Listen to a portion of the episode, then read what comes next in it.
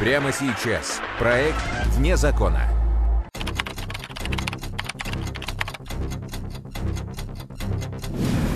Самые громкие преступления.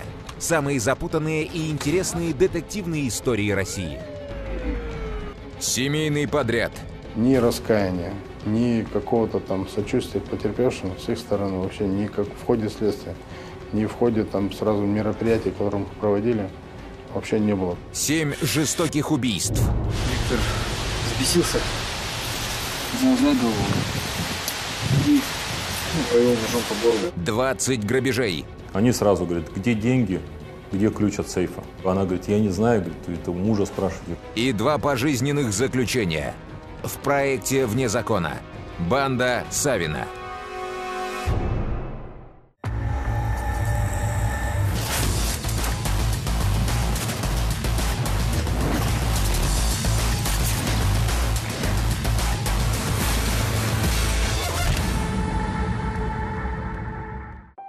Вечером двадцать второго января две тысячи четырнадцатого года бизнесмен Александр с женой Ольгой возвращались домой от родственников.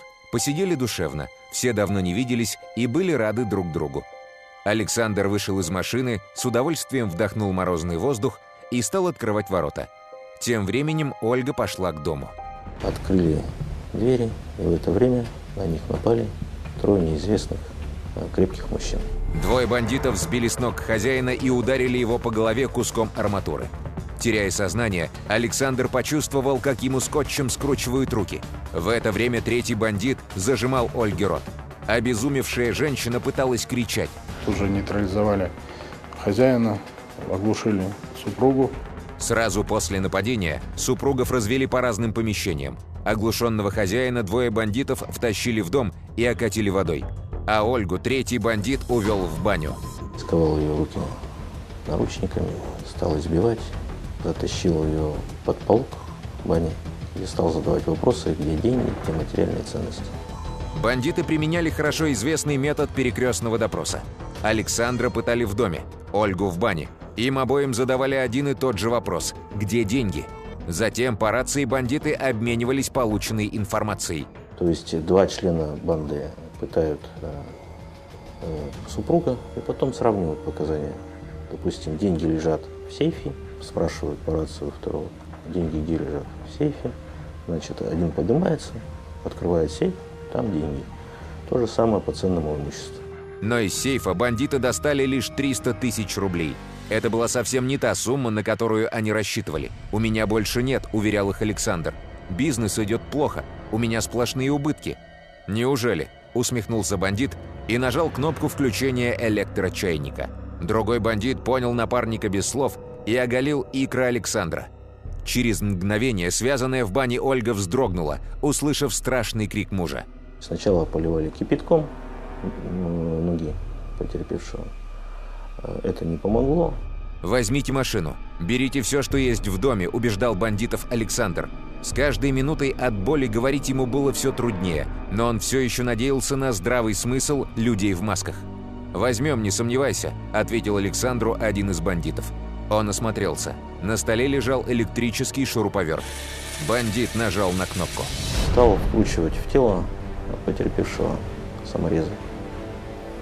Естественно, от таких болей э, человек стал сообщать о местонахождении денежных средств. Александр говорил все, что приходило в голову, лишь бы на мгновение передохнуть от боли. Но преступники поверили ему. «Иди к нам», – сказали они в рацию третьему бандиту. Тот прекратил допрос Ольги и ушел в дом искать ценности, о которых говорил Александр. В это время они стали собирать деньги. И потерпевшей удалось достать телефон. Ольга не помнит, как ей удалось освободить связанные скотчем руки. Мобильный телефон она всегда носила в нагрудном кармане, а его бандит как раз не проверил. Ольга нажала кнопку вызова. Она просто кричала в бане о том, что на них напали, их убивают. Полиция приехала через десять минут. Тут преступникам удалось уйти через баню, сломав оконный проем, выбив его. Выбравшись в окно, преступники побежали в лес, который начинался сразу за баней. А полицейские, которые появились через несколько минут, увидели только обезумевшую женщину и выломанное бандитами окно. Они просто разбежались в разные стороны. Тем более, они были все подготовлены, как потом оказалось. и надо высказаться. Александр умер в машине скорой помощи, а Следственный комитет возбудил уголовное дело и приступил к его расследованию. У нас было не так много каких-то привязок именно, кто мог совершить данное преступление, потому что лица его совершившиеся были в масках. Естественно, круг был очень широк. В Следственном комитете допускали, что к нападению на Александра могли быть причастны его родственники и коллеги. Он был человеком небедным, имел недвижимость, машины, владел коммерческими предприятиями. Его смерть могла быть кому-то выгодна. В свою очередь, сотрудники уголовного розыска нашли в лесу следы протектора машины преступников. По этому следу протектора специалисты, безусловно, тут без проблем установили, возможно, вероятную модель, марку автомашины. Сотрудники уголовного розыска взяли под наблюдение все автомобили этой марки, зарегистрированные в Тюмени. Но выйти на след бандитов не удавалось. Мы получили, да, висяк получили. И тут сыщики вспомнили. Три года назад они занимались похожим делом. В октябре две тысячи одиннадцатого года было совершено разбойное нападение в райцентре села Бердюжи, это триста километров удаленность от города Тюмени. По данному факту, безусловно, был определенный резонанс. Преступники, которые напали на местного предпринимателя Валентина, тоже были в черных масках и перчатках. И тоже пользовались рациями. Они тоже жестоко пытали свою жертву, требуя, чтобы он сказал, где хранить деньги. Правда, в тот раз бандиты никого не убили, и оружия у них не было. Орудие, так скажем, это было тут железные пруты, монтажки. Вот то, что было подручными средствами, это и в целом характеризовало данную группу вот, в составе трех человек. А что, если это те самые бандиты? За минувшие годы они могли и оружием обзавестись, и убивать научиться. Тогда найти преступников не удалось. Глава семейства в результате пыток получил травму. Преступники ударили его чем-то тяжелым, и Валентин стал инвалидом. Даже рассказать о том, что произошло, ему было трудно. Он говорит плохо, потому что они ему попали в голову. Похожий почерк нападений подтолкнул следователей и сотрудников уголовного розыска к поиску аналогичных дел. Еще одно похожее преступление обнаружилось в том же селе Бердюжье. Опять же, разбойное нападение на семью предпринимателя. Опять же, при совершении преступления использовались железные прутья. Ну, впоследствии это оказалось, да, это были банальные монтажки. На этот раз не повезло семье Виктора Акопова. Бандиты поджидали своих жертв во дворе их дома поздно вечером. В дом преступники ворвались следом за хозяевами, когда те открыли дверь дома. Бандиты развели супругов Виктора и Марину по разным помещениям и, переговариваясь по рации, стали пытать, задавая один и тот же вопрос. Где деньги? Здесь было разбойное нападение. Были в ходе нападения потерпевшие жестко избиты. Воля была сломлена, и поэтому фактически глава семейства принял решение отдать эти деньги средства и фактически этим спас свою жизнь и жизнь своей семьи. Несмотря на все усилия, это преступление тоже осталось нераскрытым. Но в разбойных нападениях сыщики увидели одну важную общую деталь. В обоих случаях преступники забрали дорогие машины своих жертв. Значит, у них есть канал сбыта, предположили в полиции. И стали просматривать все уголовные дела, где целью разбоя был угон машины. И такое нераскрытое дело нашлось. В тот день я находился на работе в офисе, и у меня на телефон поступил звонок с сигнализацией автомобиля жены. Я, естественно, начал отзваниваться жене. Думаю, что-то случилось с машиной, мало ли, там ударил ее кто-нибудь или еще что-нибудь. Почему-то телефон жены оказался выключен. Не сняла жена Владимира и трубку городского телефона. Но что было хуже всего, на звонки не отвечал и десятилетний внук. Заподозрив неладное, Владимир Чередов сел в машину и помчался домой. Уже почти подъехав к дому, дозвонился на домашний телефон, жена кричит в трубку, говорит, нас связали, говорит, джип угнали, срочно там что-то надо делать. Владимир Чередов немедленно позвонил в полицию, а сам уже через несколько минут был дома. Позвонил сотрудникам полиции о том, что у меня жену связали по такому-то адресу. За считанные секунды, как я оказался возле квартиры, пытался дверь открыть. Дверь открыть не смог, так как там оказался уже сломанный ключ. Они сломали ключ в двери замочной скважины, чтобы не могли быстро достать. Я у соседей взял пинцет, ключ вытащил из замочной скважины, зашел и увидел связанную жену проволокой и стяжкой пластмассовой. и внука. Оказалось, что утром Виктория Чередова вышла в магазин за молоком. Внук делал уроки. Виктория купила молоко, потом забрала с платной стоянки джип и подъехала на нем к дому. Через полчаса нужно было отвезти мальчика в школу. Ничего не подозревая, она подошла к дверям квартиры и вставила ключ в замок. В этот момент на лестнице раздались шаги, и появились двое. Все в черном, в масках, с дубинками. И когда она дверь-то начала открывать, они на нее напрыгнули, ее втолкнули в квартиру, начали дубинками бить по голове. На шум и крики из комнаты в прихожую вышел внук. К ребенку подскочил один из бандитов, приставил к горлу нож. «Будешь сопротивляться, я его убью», – сказал он женщине. Они сразу говорят, где деньги, где ключ от сейфа. Как бы она говорит, я не знаю, говорит, это у мужа спрашивайте, ключ от сейфа, деньги, я не знаю, я делов не имею, я, говорит, домохозяйка, я сижу дома. То есть она сориентировалась сразу. Ну и все, они связали их связанными, запихали в ванную комнату и закрыли. Денег в квартире преступники не нашли. Зато они нашли дорогие охотничьи карабины и забрали их с собой. Добычей бандитов стали также золотые часы и тот самый автомобиль, который женщина только что забрала со стоянки. Пока Владимир развязывал жену и внука, появилась полиция. Она немедленно поставила автомобиль в розыск, а Владимир с помощью сигнализации заблокировал двигатель.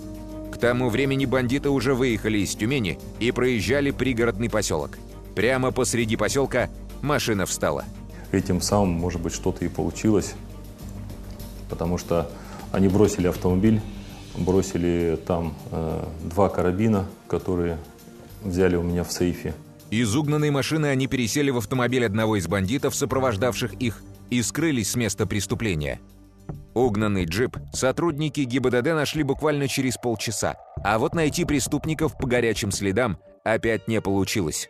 После этого эпизода они как бы замерли, они не совершали преступления.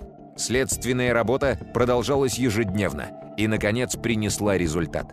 Нашелся свидетель, который запомнил номер машины налетчиков. Тут же сыщики установили личность владельца. Выяснилось, что это был Чернов. Оперативный состав был сориентирован на это. Они стали искать Чернова. По адресу проживания Чернова выехала оперативная группа, но дома его не застала. Более того, выяснилось, что Чернов числится без вести пропавшим. Не смог уголовный розыск найти и его гражданскую жену. Она тоже куда-то пропала, и примерно в то же время. В поисках Чернова сыщики стали изучать людей, с которыми он поддерживал отношения. И вот тут в поле их зрения впервые попал Виктор Савин. Мы, изучая личность Чернова, выходим вот на Савина фактически. Он ведет обособленный спокойный образ жизни, нигде никак, семьянин, домой приезжает, утром к обеду выезжает. Из материалов уголовного дела. Савин Виктор Сергеевич, тысяча девятьсот шестьдесят второго года рождения. Родился и проживает в городе Тюмени. Женат, имеет взрослого сына. Срочную службу проходил в Афганистане. Увлекается оружием. В настоящее время не работает, не пьет, не курит. Много времени уделяет спорту. Не судим. К уголовной ответственности не привлекался. Но в две тысячи четырнадцатом году сыщики обратили внимание на любопытный факт. Савин нигде не работает, при этом нужды в деньгах не знает, тратит их легко, ведет свободный образ жизни. Откуда у него деньги? Тоже стало интересно, откуда у него денежные средства. Кроме того, оказалось, что Савин имеет в хозяйстве несколько дорогих автомобилей. Оперативные сотрудники стали проводить свои мероприятия определенного характера. Эти мероприятия привели к тому, что стало подтверждаться еще одно разбойное нападение, совершенное в Свердловской области. Оказалось, что в день, когда в Свердловской области было совершено еще одно разбойное нападение на семью Редвиловых, Савин с сыном ездили в Екатеринбург якобы по делам. Совпадений оказалось слишком много. Савина решили задержать, не откладывая. Я знаю, что Виктор оказал сопротивление, стал убегать, но в итоге был задержан и привезен к следователю. Из материалов уголовного дела. Опись оружия, изъятого из тайника, организованного лидером банды Виктором Савиным. Карабин самозарядный Симонова – две штуки. Пистолеты ТТ – три штуки. Автомат Калашникова АКМ – одна штука. Взрыв-пакеты – двенадцать штук. Патроны – девятьсот пятьдесят пять штук. Виктор Сергеевич любил оружие.